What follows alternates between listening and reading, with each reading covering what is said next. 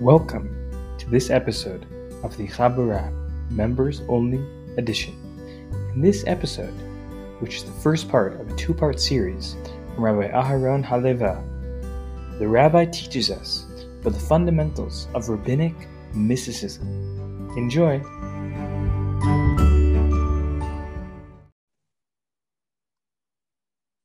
So there is, there it is. Haham, the stage is yours. Thank you very much for being here. Very good. My pleasure. Hello, everybody. So, just one little note. Um, you may see the right side of my face often because my computer, where the camera is, is here, but my big screen is here. So, I, if I can see it, I'll stay looking dead on. But if I need little magnification, I'm going to go over here. That's what you'll see. Sorry about that, but that's the price of age. Okay. So we're here to study a topic I've always liked. I was curious about it since I was early teens. I was never satisfied by any answers I got. So I'm from the Sephardic community in Seattle. We are a Judeo Spanish speaking community coming from Western Turkey, mostly the cities of Tekirdağ, which is a county seat on the west coast of the Sea of Marmara and then there's an island in that sea known also as Marmara. The people who came from to Seattle in the 1903 through 1920 or 30 era came from those two cities. A few people here and there came from Saloniki, and then on and off. There was maybe somebody from Egypt once in a while, but mostly it's a uh, Judeo Spanish speaking community from Western Turkey.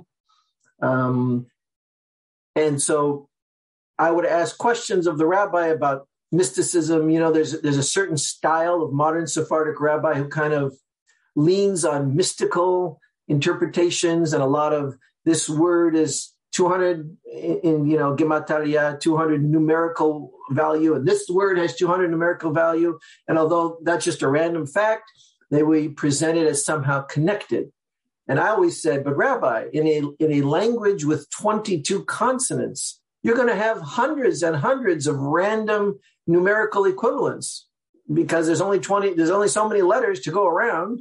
And by the way we are a root based semitic language. It makes it even more narrow. The probability of having multiple words with the same numerical value is exceedingly high and i never got a straight answer. So that kind of piqued my interest until finally uh, i studied old rabbinic mysticism the kind that appears in the mishnah and the talmud in masechet hagigah with Haham Fa'ur. One summer, myself, Moshe Maimon, who's also a great Haham, I would say one of the top students of the Haham, and just the three of us, uh, once a week for three hours for about 10 weeks. And that's the original seed of what you're going to hear in the next four weeks. So, the very beginning of what mysticism is. It's not about content. It's not about here's a book with some secret knowledge. I'm going to give you the book and tell you what the words mean, and now you'll know. That's not what rabbinic mysticism is. Rabbinic mysticism is not. Haham, sorry, we, just to let you know, Haham, we can't see the the slide. We, we only see oh, your. Oh, oh, oh, sorry. Okay, very good. Thank you. Yeah, very good. Let's see. So new share, I guess, and we'll yep. do this. See it now? Not yet. No, you may need to stop share. Ah, now we can see it. Yep. Okay, good. All right. Oh, and by the way, so Zoom lectures are fine, but I'm used to give and take of an actual midrash. So if anybody has questions, go ahead and type them in the chat. And if Sina, if you see a question that's worth pausing for, because I'm not going to continually look at the chat, just let me know. Just stop me, and then we'll answer the question. Okay. So mysticism is not what you perceive, but so called cleaning your mind's lens so that you can perceive. I don't know if you remember the Hubble telescope, but when they sent it up originally from the US, the mirror was distorted and it couldn't see much.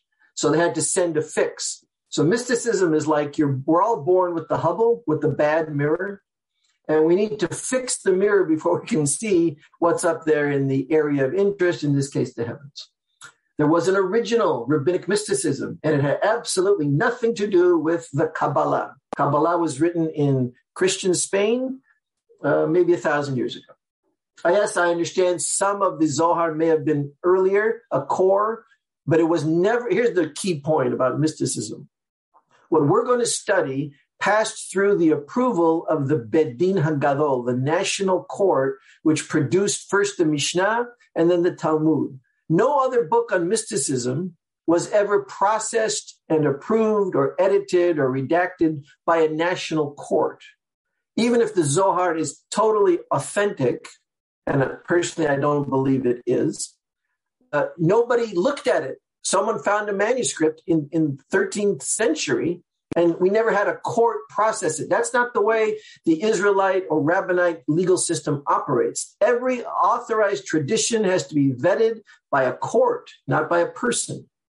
So there was an original rabbinic mysticism, yes, and yes, modern Jews try to find some continuity between rabbinic mysticism, like you find in Masechet Hagigah, and Kabbalah. But as you shall see in this series, but not tonight, there really is none. We analyze Kabbalah later in the series. Why should you study mysticism? First answer it is our purpose as humans. And now I want to show you uh, a text which makes that point really well. Let me know if you can see this new screen. Not yet. Not yet. I did new share and I clicked on this. Not yet. We just see the folder. So let me do stop share and then do share screen again and then here. Yes. Okay, good. So let me just, this is from Haham Faur's book called Homo Mysticus. In my opinion, and it is a biased opinion, but I think I'm 100% accurate on this. This is the best work on Maimonides' guide since that book was written. So this is the best explanation of Maimonides' guide, certainly in the English language, and certainly in the last 400 years, but I think it's the best since the guide was ever written. Uh, so let me, how does he open it? The underlying thesis of this work is that for Maimonides, Hebrew mysticism is an anthropological dimension and the very purpose of the human race. What does he mean? Every human being has a talent for mysticism. And in fact, that talent is the very reason the human race was created for Erich Neumann. He's a famous Jungian analyst. He was a student of Carl Jung himself. He's Jewish. He started the Israeli Institute uh, of Jungian Psychology in Tel Aviv, I think, in the 30s. This ascertains that mysticism is, quote, a fundamental category of human experience. But here's the big difference, and this relates to what I was saying a moment ago about the Kabbalah.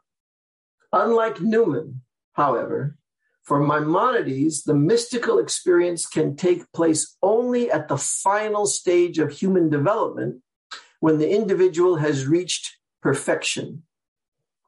That's important. Mysticism cannot be experienced through faith or be grounded on rational proof. So it's not that some you can just believe what they tell you and, and you, you have a mystical experience. Moreover, it's not that you can prove what you think you're seeing. It doesn't lend itself to rational proof. It's something else. Homo mysticus means a mystical man is first and foremost a post rational individual. We will explain that later. Uh, okay.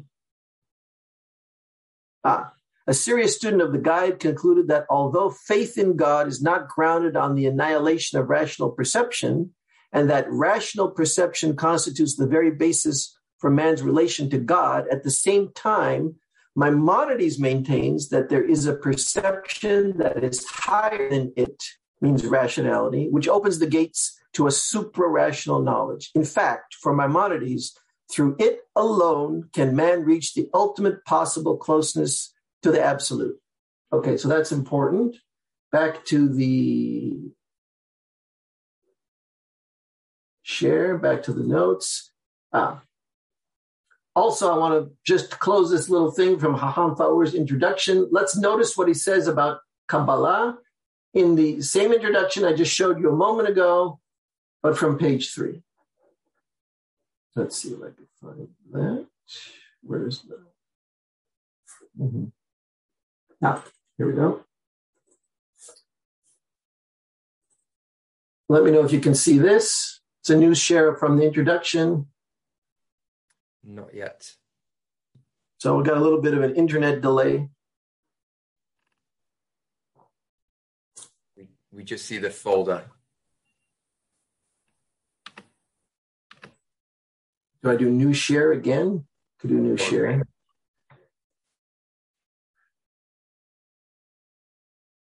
Yep, we now see it. Okay, good. So here's the key point here. The differences between the esoteric views of Maimonides and the Kabbalah developed by the anti Maimonidians in France and Spain are too complex to be summarized coherently here. They are not, however, merely a matter of content, such as the theosophy of the Sefirot and so on. Later, I'll tell you what the word Sefirot originally meant. It did not mean emanations of aspects of God or characteristics by which God reveals them, none of that. They pertain to different stages of human development, expressing different um, spiritual and intellectual syntaxes and morphologies. For Maimonides, the esoterics of the Torah is theocentric. It concerns post rational human involving a progressive process of de-anthropomor- de-anthropomorphization. That just means that we're born um, projecting our own little world on everything that we perceive. We assume people think like we think. That's why people will say such things as, boy, French people sure talk funny. And we project onto anything religious or spiritual as if God is some kind of smiling grandpa in the sky who, if you ask him for things, he wants to give them to you. That's anthropomorphization. The rabbinic mysticism is to be aware that you're doing that and let go of it. And it doesn't happen overnight and it's not easy, but over a process of years, you realize that you're projecting and you let go of that. And then you just say, well, I don't know. I, I don't know what God looks like. I, I don't think he looks like anything, et cetera, et cetera. I don't know what God feels. Maybe he doesn't feel anything the way we feel, et cetera. On the other hand, Kabbalah is essentially ethnographic and anthropocentric, means it projects human characteristics, emotions, feelings, choices, will, like we say, God's will. God doesn't have a will like people do. And ethnographic, it's it's limited to a certain ethnic worldview. Like every culture has its own mythology and its own assumptions about reality. So Kabbalah is limited, it's not a universal set of categories. Eliad, this is Mirkia Eliad, the famous researcher on mythology, noted that the Kabbalah is akin to the quote, cosmic religion that disappeared after the triumph of Christianity, surviving only among the European peasants. It presupposes a system of cosmic sacrality that the rabbis tried to suppress and the Kabbalah successfully retrieved, quote, thanks mainly to the tradition embodied in the Kabbalah. A cosmic sacrality, which means there's these this force that drives the heavens and all this vast, vast universe with trillions of planets and asteroids and black holes and you name it, and we don't even know half of it yet. It's it's infused and animated by some cosmic force. And that's what they mean by cosmic sacrality. By the way, who believed in a cosmic sacrality? Albert Einstein. Who did not? Isaac Newton. Isaac Newton believed in the Maimonidean system completely. Unlike Kabbalah, for Maimonides, the content of a mystic experience is marginal. What defines the experience is the level at which it took place. To perceive the most insignificant things at the post rational level is infinitely more exalting than to listen to the most sublime symphony at the ethnographic stage. Very good. Okay, back to the slides.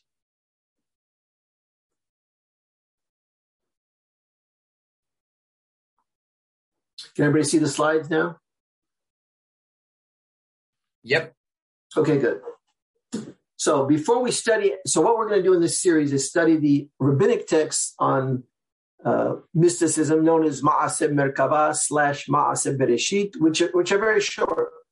They appear in the Mishnah, Tosefta, and Talmud on uh, Masechet Hagiga, which has really nothing to do with mysticism. It's about the animal offerings you must bring to Jerusalem when you appear thrice a year for the for the Mu'adim, for the, the pilgrimage festivals, the Hagim. Why this material is there, when we get to it, I'll tell you. But before we read it, you have to know a few things about how to read this kind of material. So now I'm going to teach a little bit from the introduction to Maimonides' uh, Guide for the Perplexed. And since that's in Judeo Arabic, and we're going to have to use a translation anyway, may as well use one in English, which is a lot easier to parse than the Hebrew ones, in my opinion. So, having spoken of similes, he means like metaphors, I proceeded to make the following remark.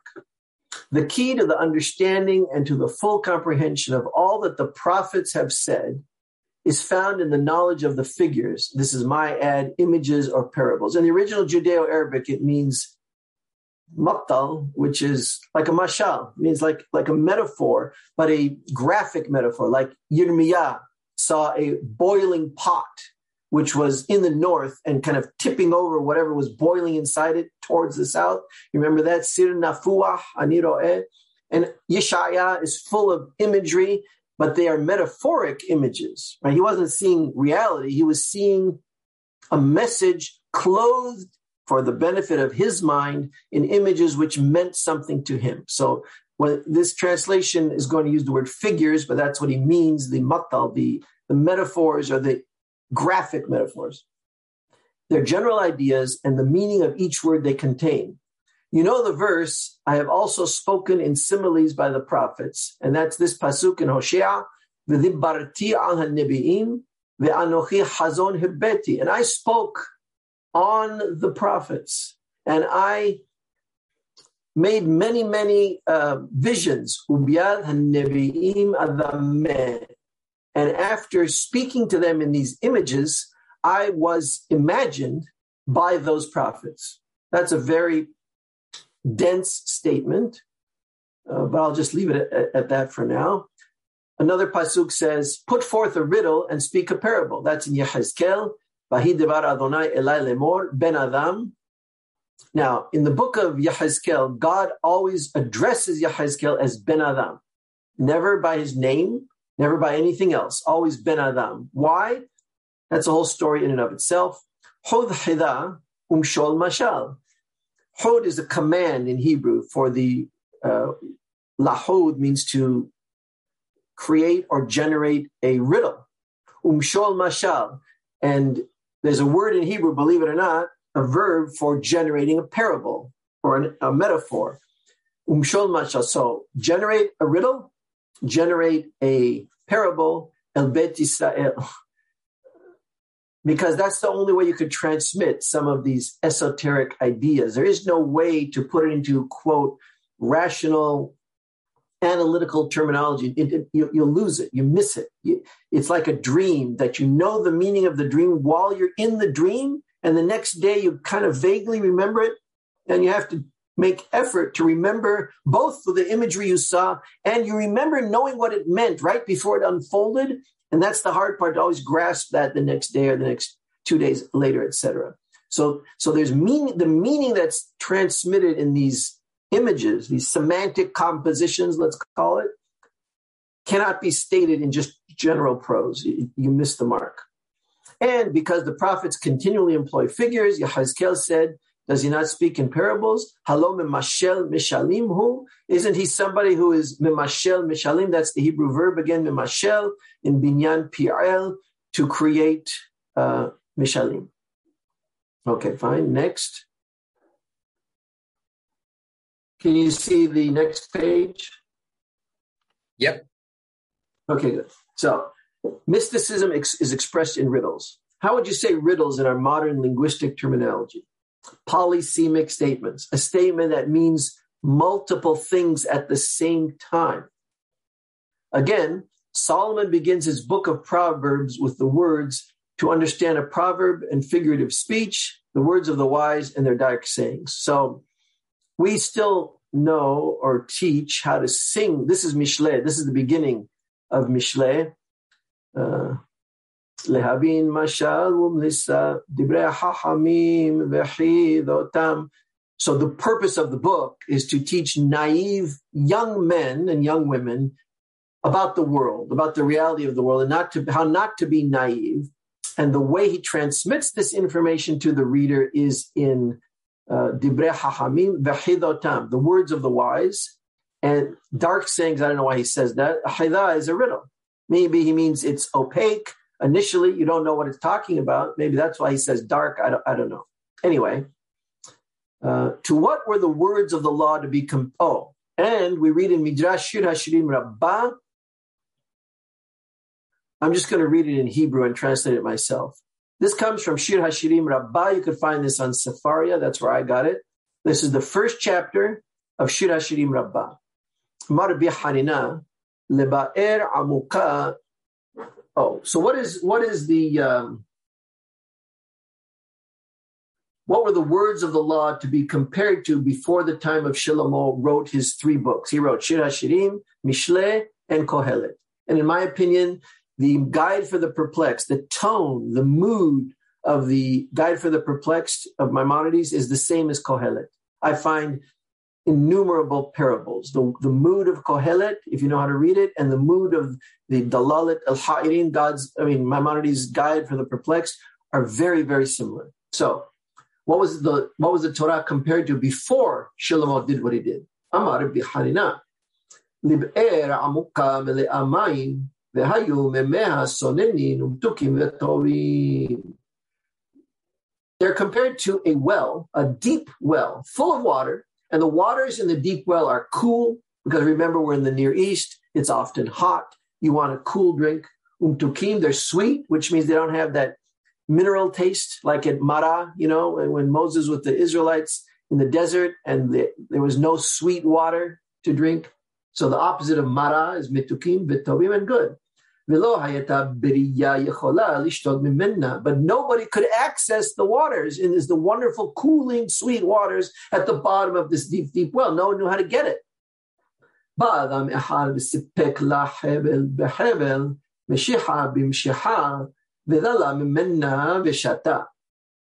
so somebody came, and this is referring to Solomon, and he tied one rope to another rope and one pull to another pull.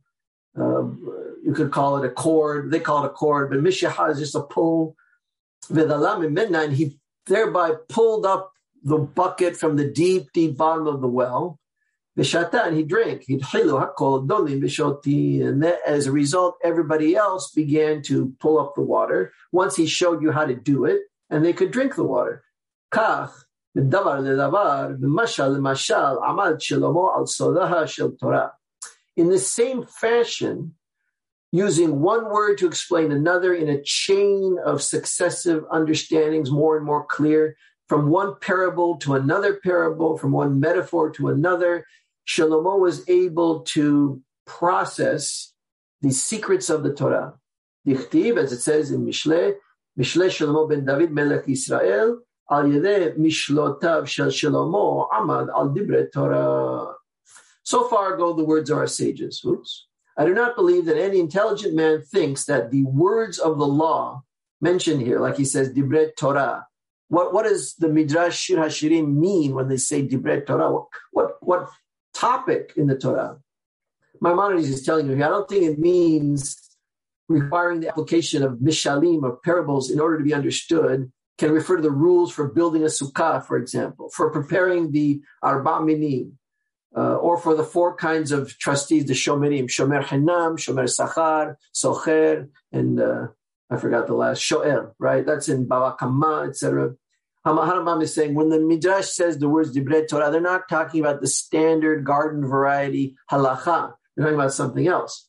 What is really meant is the apprehension of profound and difficult subjects concerning which our sages said, if a man loses in his house a selah or a pearl, suppose you have a coin and or a pearl, both of them are very, very small. And let's say you lose it in your house. Now, mind you, at the time this was written, people did not have flooring in the house. They had dirt floors.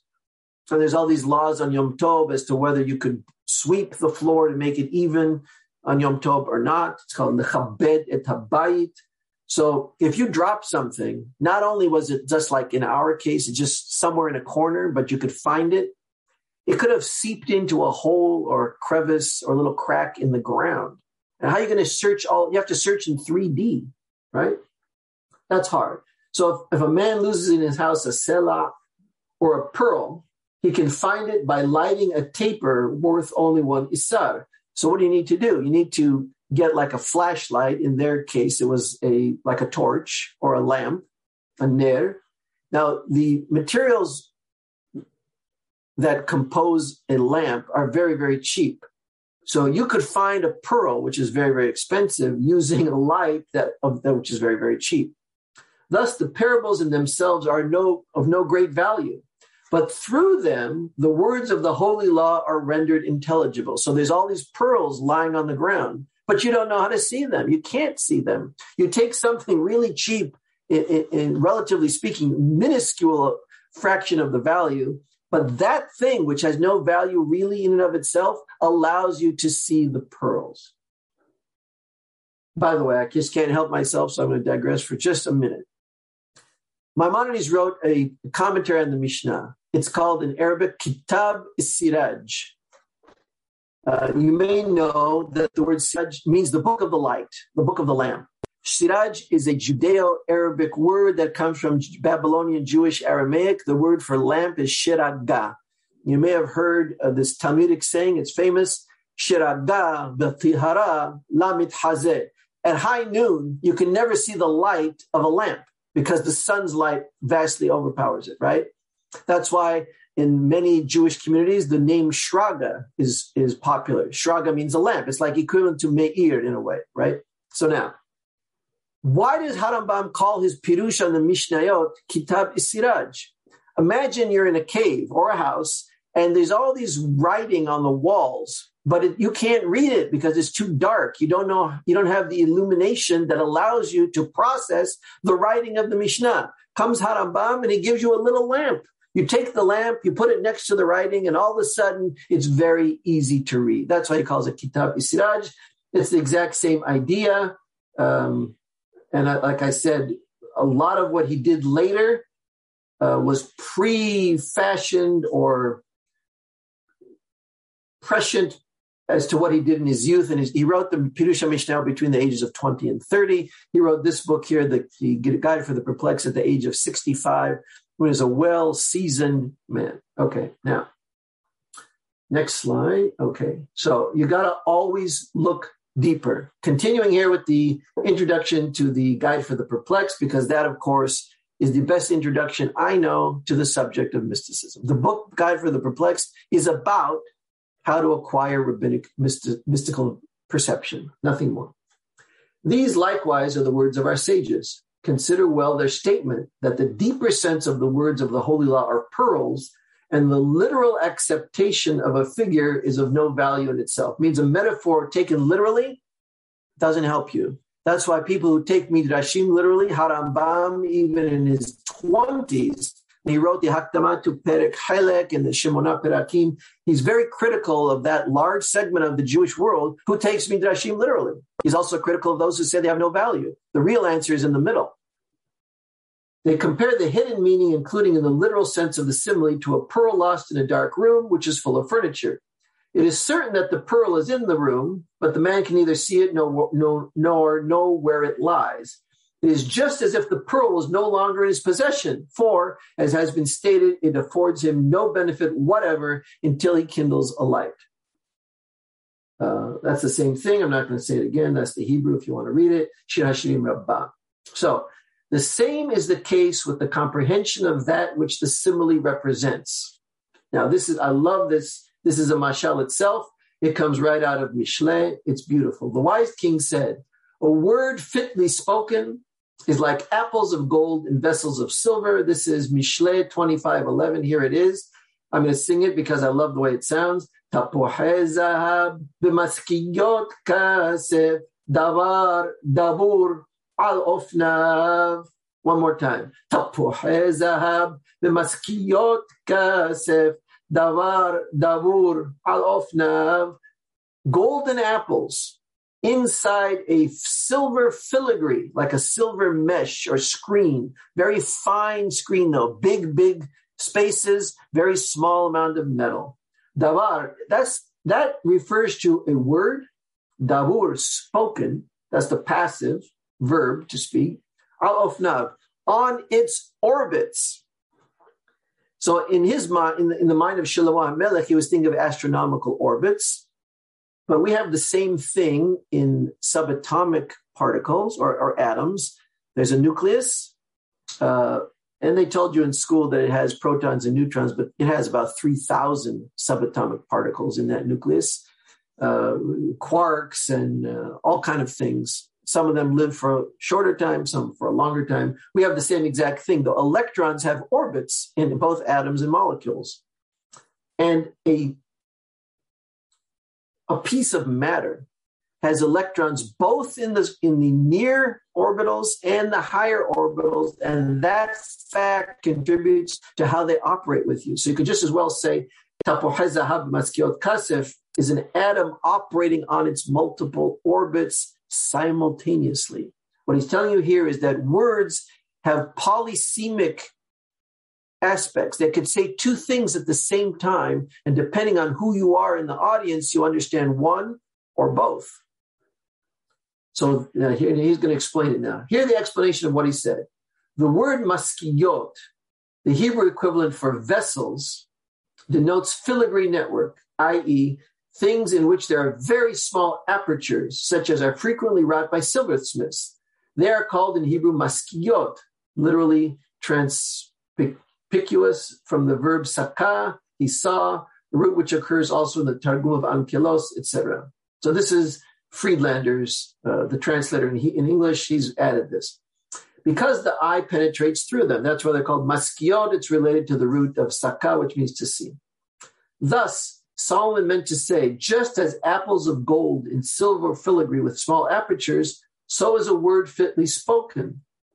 See how beautifully the conditions of a good simile are described in this figure. It shows that in every word which has a double sense, a literal one and a figurative one, the plain meaning must be as valuable as silver, and the hidden meaning still more precious, so that the figurative meaning bears the same relation to the literal one as gold to silver.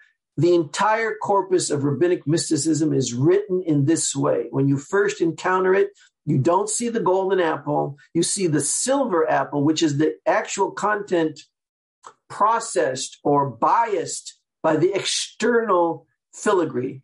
Only later, when you get close enough that you can see through, and that's an aha moment, if ever there was one. You, and this happens successfully. It's not just one golden apple. It's it's many, many, many pieces of gold, many golden apples. Over a lifetime, you see more and more of the gold, and you realize that what you thought you saw before was just the silver biasing or affecting the way you perceived the kernel. It is further necessary that the plain sense of the phrase shall give to those who consider it some notion of that which the figure represents. Just as a golden apple overlaid with a network of silver, when seen at a distance, or looked at superficially is mistaken for a silver apple. But when a keen sighted person looks at the object well, he will find what is within and see that the apple is actually gold. The same is the case with the figures employed by the prophets. Taken literally, such expressions contain wisdom useful for many purposes, among others, for the amelioration of the condition of society, like the, mish, the Mishalim of Mishle, and similar sayings in their literal sense. Their hidden meaning, however, is profound wisdom conducive to the recognition of real truth. What is required to understand the hidden meanings?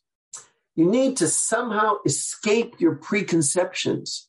Harambam calls that using the Arab, the Greek word apophasis, and Haham Faur, in dividing up his book Homo Mysticus, has four pieces. The first piece is called apophasis, and in that first piece, is the narrative of the Masech al Hagigah uh, vision of the Merkabah that we're going to study, including uh, several people. One, four of them are the four who entered the Pardes, the Arba'ah, Nichnesula Pardes.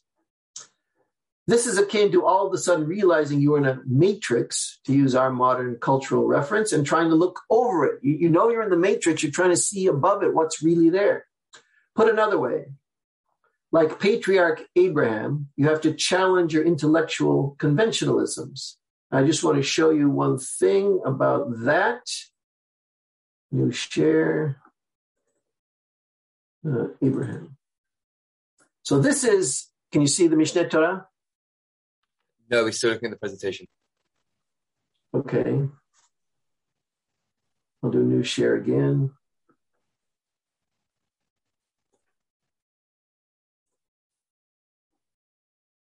Any luck? stop share, if you can stop share. Yeah, we Okay. go. Stop share, and then if you share again. Okay, I see.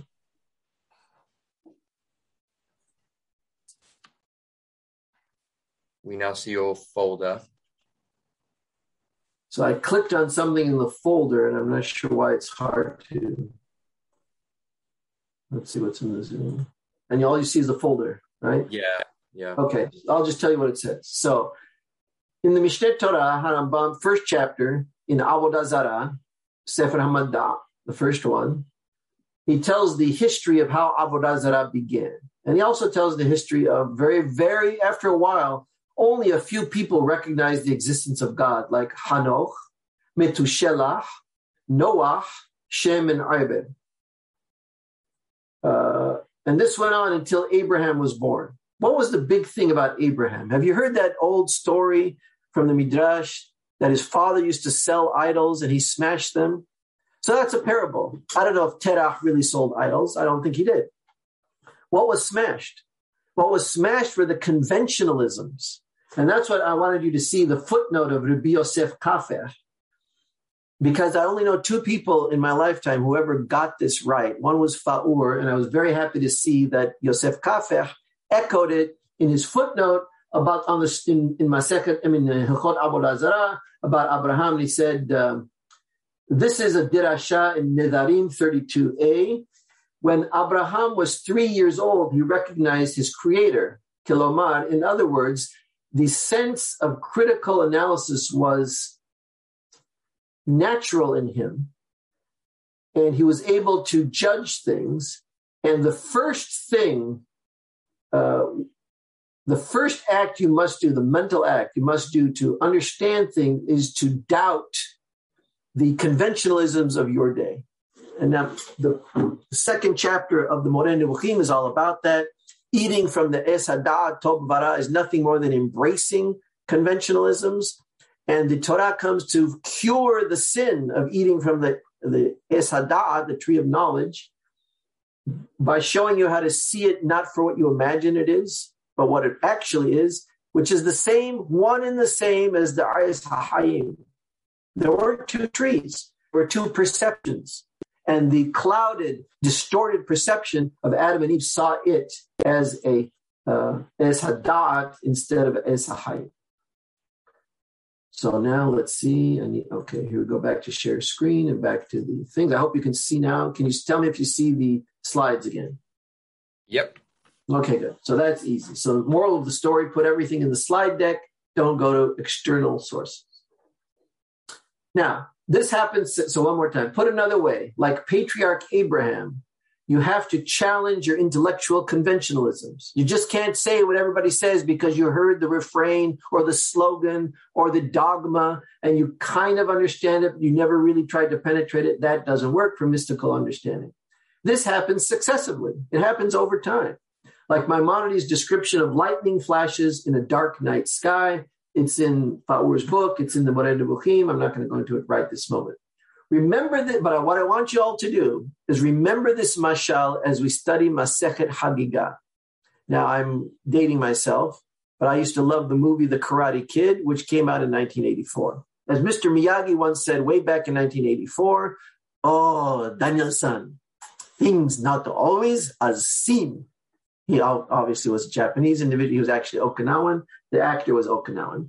If you want to watch that scene, you can watch it here. When Daniel first has an apophasis and he realizes that what Mr. Miyagi is teaching him is not about carpentry or painting or sanding wood or waxing and polishing automobiles, but actually defensive moves in karate.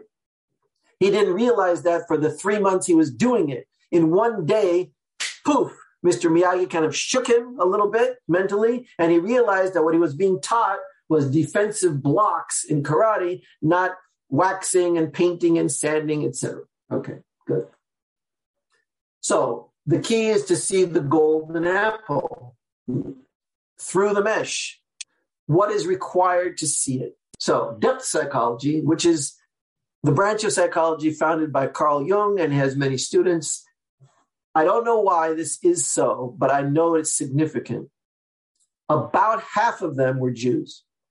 Somehow, the, the Jewish mind either had a seed in it already or it lends itself to what Jung called depth psychology. And, and there's various constructs they make that makes it easier to understand this, the human psyche. I'm, I was surprised when I saw this, but I'm not surprised now. So depth psychology calls this individuation. And you'll have Jungian analysts, some of the second generation who write entire books about individuation. We had this concept 2000 years earlier. We called it Kone Olamo. Now, Kone is the Shoresh Kof Nun He. Most people think means to buy, but it originally meant to form or create. That's why God is Kone Shamayim Ba'aris. He, he doesn't have to buy the cosmos from anybody. He formed the cosmos. And that's why when um, Cain was born, Hava, Eve, named him Cain, and she said, Kaniti ish et Adonai. I formed a man with God because she was smart enough to know whatever carry hangover she had from this Esadad debacle, she was smart enough to know that we don't create the biology that we live under. We can reproduce, but we didn't make the rules of reproduction. We have no say in the matter whatsoever. We just have the say whether we use our bodies in that way or not, right? So she was aware, kone, ish, with God. Now, Ordinarily, people are objective. They follow definite patterns of thought and feeling. Oh, this is Homo Mysticus again uh, in, the, in the introduction. Ordinarily, people are objective. They follow definite patterns of thought and feeling. Their behavior and ideas can be categorized and valued according to generally agreed criteria intellectual, social, political, and so on. Like everybody knows uh, about climate change, although there are people who challenge some of the conclusions, you don't hear about them. Why? Because that's not the convention. For whatever reason, people don't want you to hear the people who are criticizing the climate change models. I don't know of anybody on the planet who doesn't say the climate changes. But some people say it's not as anthropogenic as some people will tell you. So even in the world of rationality, of science, of physics, even, there are conventions. Uh, the realm of mysticism escapes objectivity. It involves a crisis of choice. The road bifurcates, demanding subjective judgment, thus creating a defining moment, a unique now. Those having the courage to face it rather than escape to the realm of conventionalities would be rewarded by a brilliance piercing the thick darkness, an instant of mystical illumination. It is at this now that individuals discover, more precisely, forge their true identities. Homo mysticus is one who has forged his or her own individualistic type of perfection in the language of the Chachamim, kana olamo. Now, I want to study two stories with you from the first chapter of Avodah Zarah. One is about a Jew who was a complete, we call it zanai, or in Spanish, mujeriego. That means a womanizer, a total, complete womanizer. That was his only concern. That's what he did every day of his life. He didn't show, it wasn't shomer mitzvot, particularly, I don't think maybe at all. Um, and he kana olamo in a second. The second is a Gentile who is referred to as kilastonire in Talmudic Aramaic, which is a, a borrowing of and transformation of the Latin word inquisitor. He was a torturer. And when they would execute you, they would first torture you to make an example of you. And he was an inquisitor of the famous Rabbi Hanina ben Teradion, if you ever heard of him. He was the father-in-law of Rabbi Meir. He's the father of the famous uh, Beruria. If you heard of Beruria, she was the wife of Rabbi Meir and the daughter of Hanina ben Teradion. Both of these are in Avodah Zarah. We have to know, you have to ask yourself, if you want to see the golden apple, you have to ask yourself, not what is just what does this sugya say? Why is it here? It doesn't have a whole lot to do with Avodah Zarah, which is the nominal title of this Masechet. Why is it here? I'm not going to answer it now. Now, let's see. Okay, I'm going to go over a little bit of the structure, but then we need to read the sugya word for word. So I, we're going to have to wait until the screen shares to it. So this is Avodah Zarah 17a, the first of the two stories, Rabbi al-Azar ben Dardoya. It has three parts and an epilogue. Part A, the factual narrative. He makes a journey to a high class call girl. Something happens during the act that symbolizes to him his life and his prospects. He's terribly, terribly um, depressed about it. He leaves her and he asks three beings to ask mercy on his behalf. He doesn't feel that he has any standing to ask God's mercy. They each refuse, saying that they would be better off to ask God's mercy for themselves, but they don't. They just tell him, We can't help you because before we can help you, we would have to ask mercy for ourselves. C. He has a wholesale transformation, leaves his preconceptions behind, does teshuvah and dies in an instant. A bath kol, a heavenly voice, which is a kind of junior prophecy, proclaims Rabbi al-Azar ben Dardoya is invited to a life in Olam Haba. Epilogue. When Rabbeinu HaKadosh, Rabbi Huda HaNasi, hears this, he weeps and he's amazed. It bothered him. Now I have to we have to study this sugya. So stop share, share screen. Uh, that's Inquisitor. Let's see if I can pull this up. Dordaya. Let me know if you could see it. Not yet.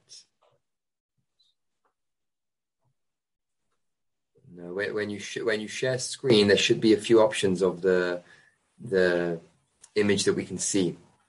So you could pick on Dordaya as for example. So okay. Click, before you, yeah. So when you click on share screen, it gives different options. Okay.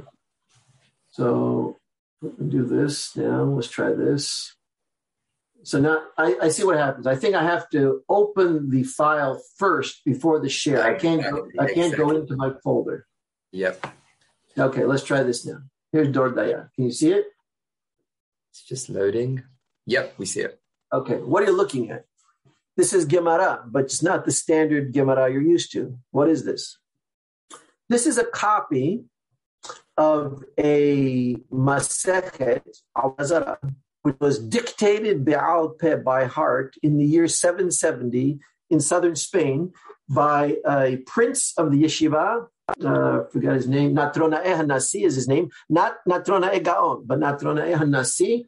He had a fight with somebody in Babylonia about who should become the next Gaon. It didn't go well for him. He runs to the other end of the earth, all the way to the west in southern Spain. This was purchased by A.S. Yahuda, who was a famous Babylon, I mean, Baghdadi living in Jerusalem, Haham.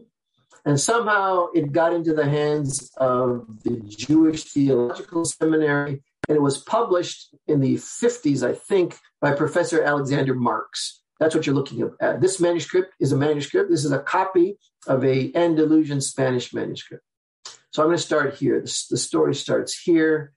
Um, the general context is in some instances, when you confess your sins for Avodah Zarah, you immediately die.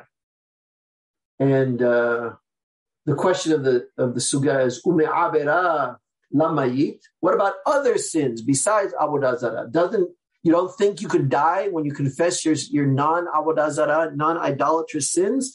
Ve'atanya we have a baraita, a Tannaitic formulation. Amru alav al el azar ben dardoya shelo hiniach zona bechol ha'olam kulo shelo ba aleha alaha. Uh, This, is a baraita. This is a Tannaitic formulation made by Tanaim for us to, to study. So this is important.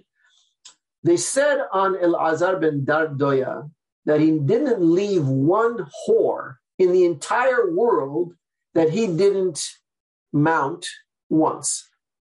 All right.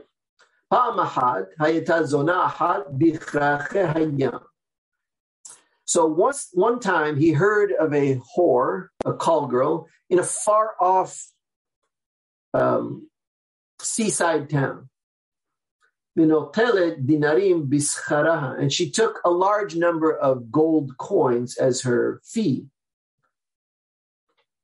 Uh, in order to make his way to get to her, he had to pass seven rivers. It was a, a, a long way away. Bishat hergel davar. At the time of the act, now the Hebrew word is hergel. It means common. I mean, it's a common act. It's a biological act, right? Especially if you're with a uh, hooker, there's no emotion in it, right? Hergel, though, I wanted to point out to you, is a Latin borrowing from the word rule. Regla in Spanish, uh, and in Latin reglum probably, means rule. So hergel is something that follows the normal rules. That's hergel. Uh, hifriha, she had some intestinal gas and it escaped during the act. Amar Keshem Shepirha Now, I don't know why. This had like he took it as a bad omen. Remember, he's a whoremonger. He's not a haham. So a lot of these folks are superstitious in a way. And he must have been unconsciously very bar- bar- bothered. What the heck did I do with my life? All I do is chase hookers. And, you know, what kind of life is that? When you leave this world, what what cognitive structures have you created in your soul that you can use in the next dimension? Nothing. Bothered him. After a while, it bothers you. Even these type of people, they know something is wrong. So when she broke wind during the in you know the intimate act, it meant something to him. And so he said, just like this gas cannot return to its place Similarly, El Azar ben Dardoya, they will never accept him to do teshuvah. So he thinks he's out. He has no no options. He will not go to Olam Haba. V'yasha ben harim u'ba'od. He went and sat between some mountains and hills. Amar harim u'ba'od. Bakishu ala rahamim. He said, Please, mountains and hills, could you ask mercy from God, obviously, on my behalf? Amrulo, anu rahamim alecha, rahamim alenu. Before we could ever ask any mercy for you, we should ask mercy for ourselves because there's a pasuk in Yeshaya that says, ki heharim yamushu mutena. The uh, mountains will be uh, extinguished, they'll wither away, and the uh, givaot, the high places, will also. It's another word for wither away, move away. And so the pasuk, there's a pasuk that says, and what's the context of this? God is saying, one day the mountains will no longer be here, and these hills they will have withered and been long gone. But you, Israel, I will always look out for your welfare. That's what God's saying. That's the message of Yeshaya. There's a golden apple here. I won't tell you until a little later. Maybe can figure it out. Uh, so uh, let's see.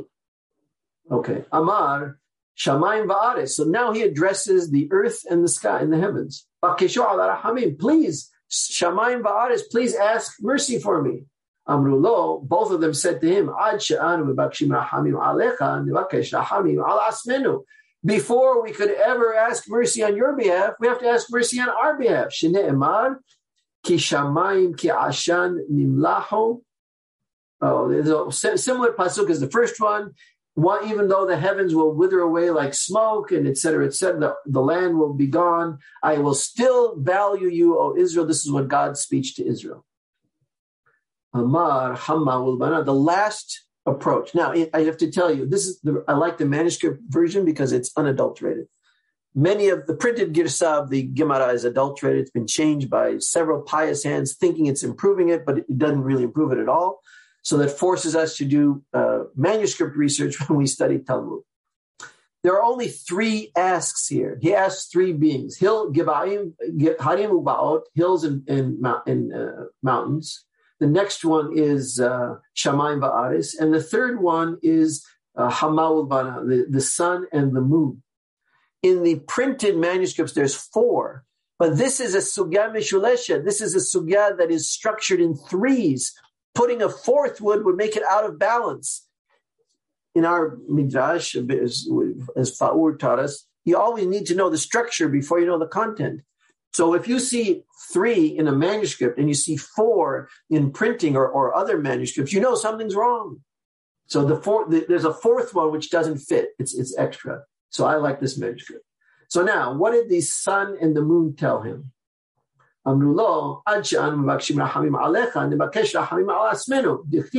The same speech, because there's a pasuk that, that predicts our demise too. Uh, what is it?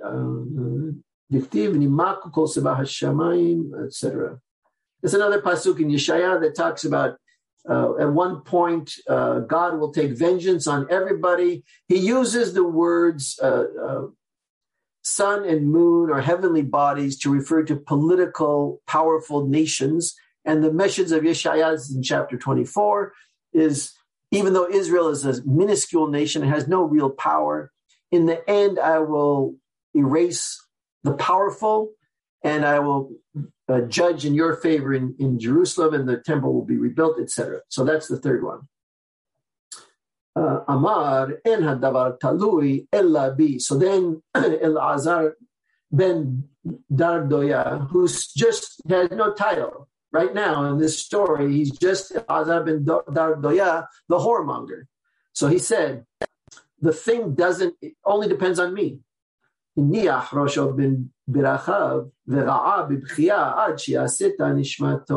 He put his head between his knees and cried out like you know is like onomatopoeic a little bit it's like oh, oh, like that. That's why ga'a the, to the hebrew ear sounds like people crying out in agony. He was crying out in agony with tears until his neshama left and he died.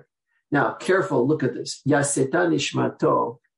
The neshama still exists, just went somewhere. It left the body. It's not that he ceased to exist. He did inherit olam haba. Yaseta bakol ve'amera. So a bakol, a heavenly prophetic message, emerged and said, now I have to switch to the other part. Share screen, and here's Dorb Daya two. Very good. I hope you can see this. Let me know if you cannot. Yep, we can see it. Okay. It says Rabbi El Azar. The heavenly voice added a title. He calls him Rabbi. Um, Rabbi El Azar ben Dardoya Mezuman lehaya ha'olam haba. He is invited for an eternal existence. He is invited to live in Olam Haba. Uh, I'm going to skip this. This is a comment relates to the prior part, which we didn't study the whole sugya. When he heard it, Bacha Rabbi, Rabbeinu Hakadosh cried, Ve'amar, Yesh koneh olamo v'yesh koneh olamo b'chamashanim.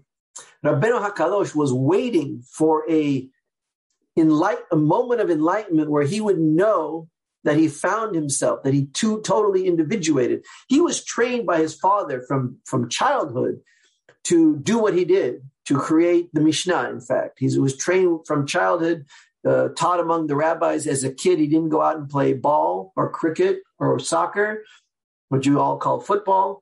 He was in the Bet Midrash sitting on his father's knee. He was, of course, Rabban Shimon ben Gamliel II.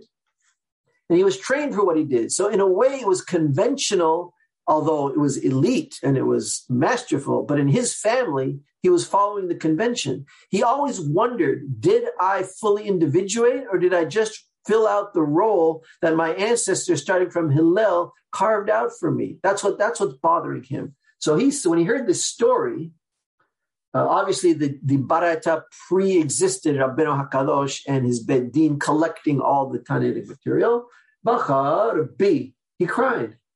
ואמר, יש קונה עולמו בשעה אחת, ויש קונה עולמו בכמה שנים. אמר Rabbi. And then he said, after he kind of calmed down a bit, he said, לא דיין לבעלי תשובה שמקבלין אותן, אלא שקוראים אותן רבי. It's a, it's a question and there's no answer.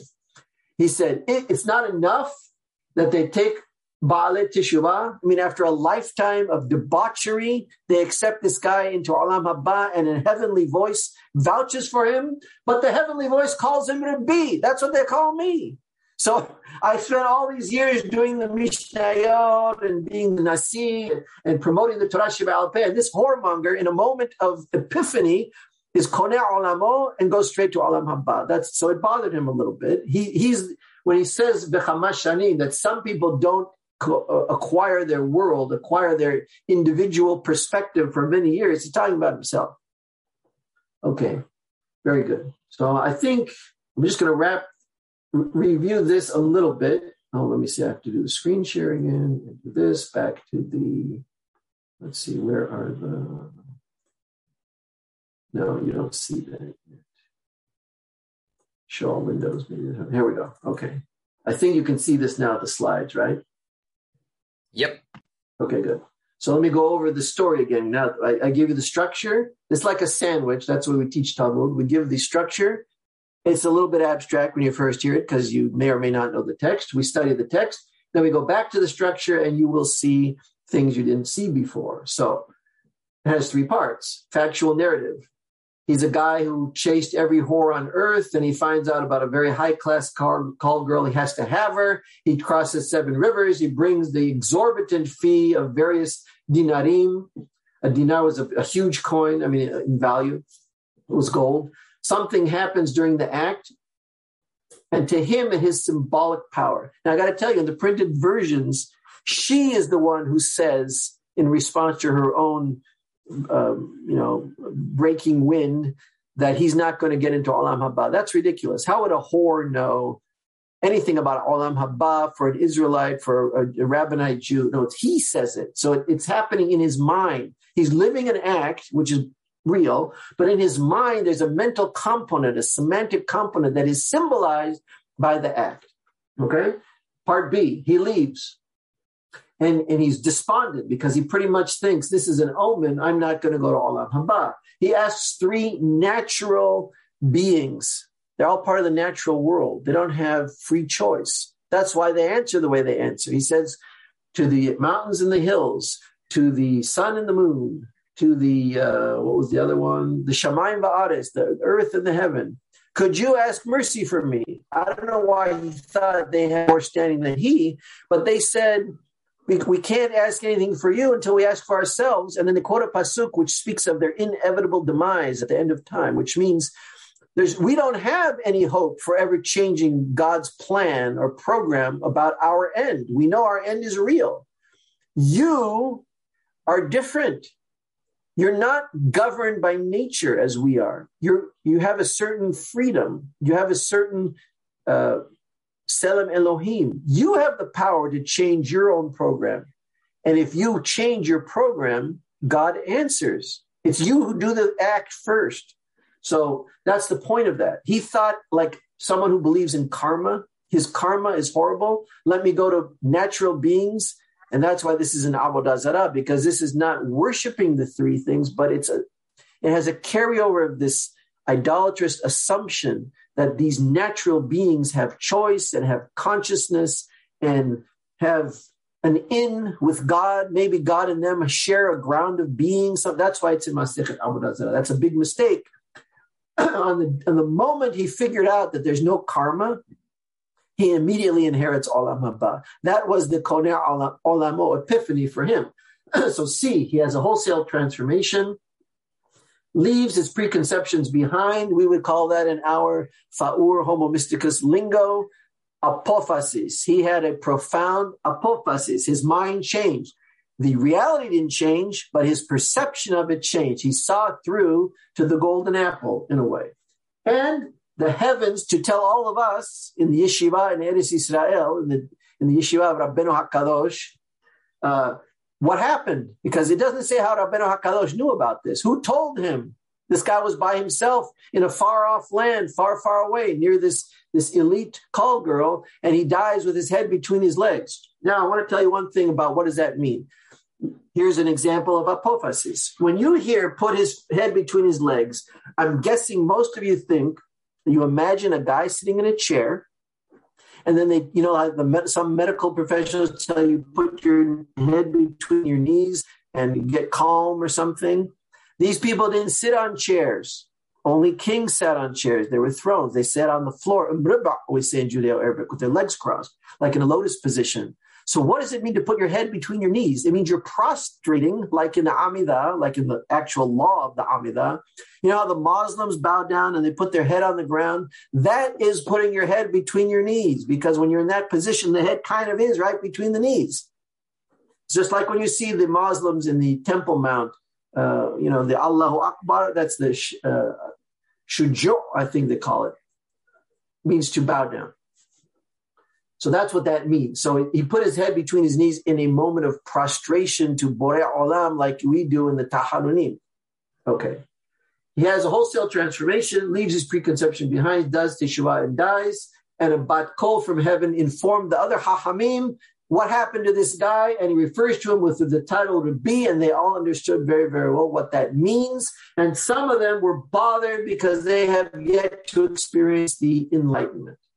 Okay, so I think we'll stop there. Uh, that's plenty of time. We're going next time we'll pick up with that other story of of uh, the Inquisitor, and we'll continue to the. Uh, so next time is going to be that story. I'm going to study another sugya with that same manuscript. It's a one daf later, and it's on a similar theme, but this time it's a Gentile executioner interacting with Hanina bin Teradion, who, of course, we all know is going to Olam Haba. The question is, does the executioner also go to Olam Haba? To do that, he has to abandon all of his values. Everything he thinks is real has to go away, and then he does. Now, next time we will start with Mishnah Hagiga with Harambam. We'll study the Tosefta Hagiga with Haham Fa'ur. I want you to be careful, though. This Mishnah has both a silver mesh on it and a golden apple inside it. Even when, when Harambam in the Perush HaMishnah tells you the explanation of this Mishnah Hagiga chapter 2, Mishnah 1, Halacha 1, he is not telling you the golden apple. He's telling you the silver apple. You have to figure out the golden apple. And if you read what I wrote up above on the slides, you'll hopefully you can figure out what I mean. It's it's both the golden apple and the distorted silver apple at the same time. The explanation you find in the Kitab as-Siraj of Harambam is the non-golden apple one. It's valuable. It has a, a useful, the explanation is useful. And if you think that's what it means, it's still the practice of the way they did the Dorshim Merkava is, is fine, but there's more to it. There's something, there's a kernel there that the Mishnah is not telling you. And that's why the Moreh Nevuchim deals with this, these texts, and they're very, they're very few of them. But that's why he writes a whole book to tell you about rabbinic mysticism. So uh, we'll leave it there. If there's any questions, I can have a couple of minutes for questions. Thank you so much. Ah. Uh, I think uh, I speak on behalf of everyone to say that you've kickstarted our process of apophasis with this shiur. Um, I'm going to just check the chat to see some of the questions that were asked. Ah, now I see it. Okay, let me see if I can read it. Okay, how does this passage relate to the golden doves? Ah, so the Torah Zahab Na'aselach Nikodot HaKasef is exactly the same idea as Tapohai Zahab Maskiot Kasef. Why did I explain the latter pasuk, not the golden doves pasuk? Because I'm quoting Harambam from the introduction to the uh, Dalalat al-Ha'irin. He picked that pasuk because that pasuk is more elegantly nidrash in Shir Hashirim Rabbah. Yes, uh, the Golden Doves pasuk is also the subject of the first chapter of Shir Hashirim Rabbah, but not for this, for the revelation at Sinai. What was going on in the mind if you were standing there at Sinai? That's Golden Doves. Are the golden apples to be perceived or to be imposed on the silver? No, the golden apples are inside it. Imagine this is a kind of an objet d'art which they had in the ancient world. There's a we have it in some of these grandfather clocks that are small that could sit on the desk if you ever seen them. There's a clock inside, and then there's a mesh around it. It looks like a cylinder, and then there's like a, it could be glass top or wood top, and with a little handle in the middle. That's what this is like. There was a suspended golden apple from a cover. Imagine a cylinder, and the cylinder, the surface of the cylinder is a silver mesh. And so when you stood, it was like an interesting illusion. When you stood, when you first entered the room, you saw the apple as silver. When you got closer, you saw it as golden. That was a common, you know, adornment, fancy furniture in the days of Shlomo HaMelech. That's why he does that. Kitab Yad Bet Midrash Rabbanim. on uh, so I think Shlomo Saka is asking, is that the one on free, uh, friedbergenizad.org, which they call Bet Midrash Rabbanim? The one they write in, in Hebrew letters, not pictures of the manuscript, is not that one. But I think they do display it, or on the Hebrew Use site, which displays manuscripts of the Talmud, online treasury of Talmudic manuscripts, you can get this Masechet Avodah Zarah. Is this story in Tractate Avodah Zarah taken literally by most? I don't know.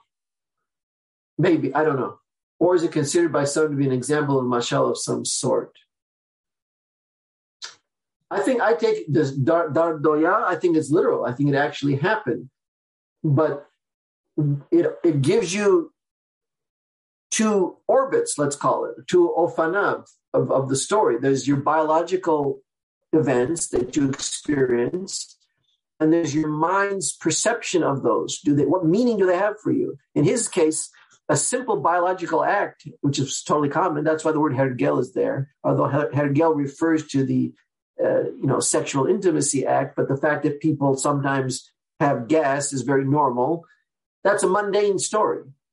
So big deal. He goes to a high class hooker, and she, you know, the experience wasn't as fancy as you thought it was going to be. He took it a totally different way. He took it as an omen. That's the point. Uh, do you have any theories as to who, when they would have made that addition to the Gemara? Ah, the Gemara that we have um, is all based on the Venice edition, the the um, uh, printing in Diffus Venezia, it's called. And you can buy a copy of the Diffus Venezia. It's better than the one you buy now, the Vilna edition, but it still has many, many errors. Why?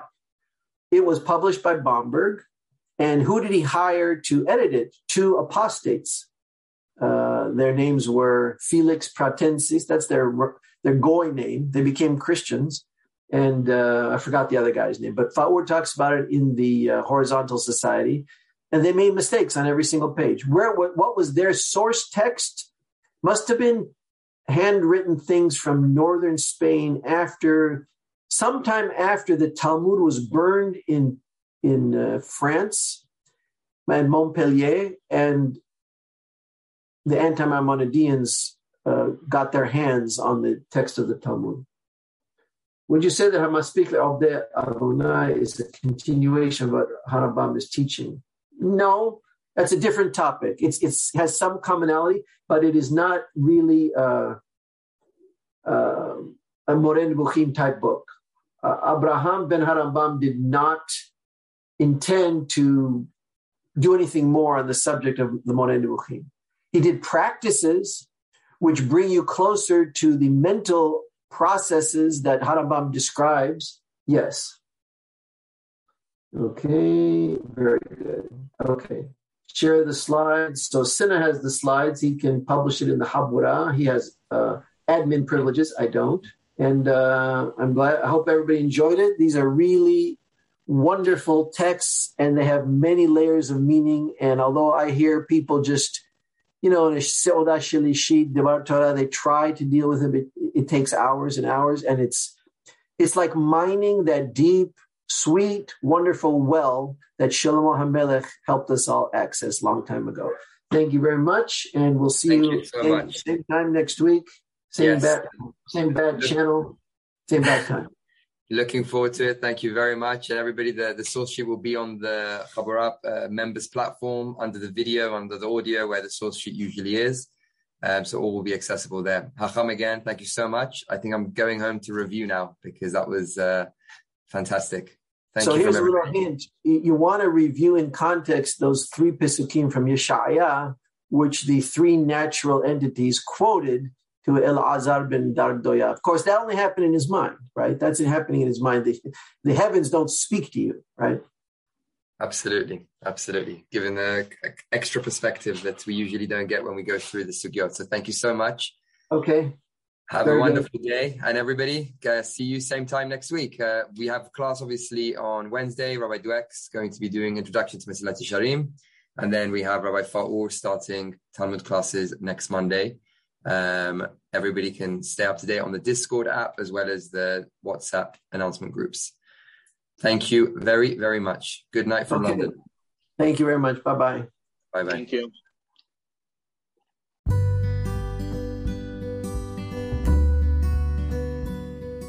That's all for now, folks.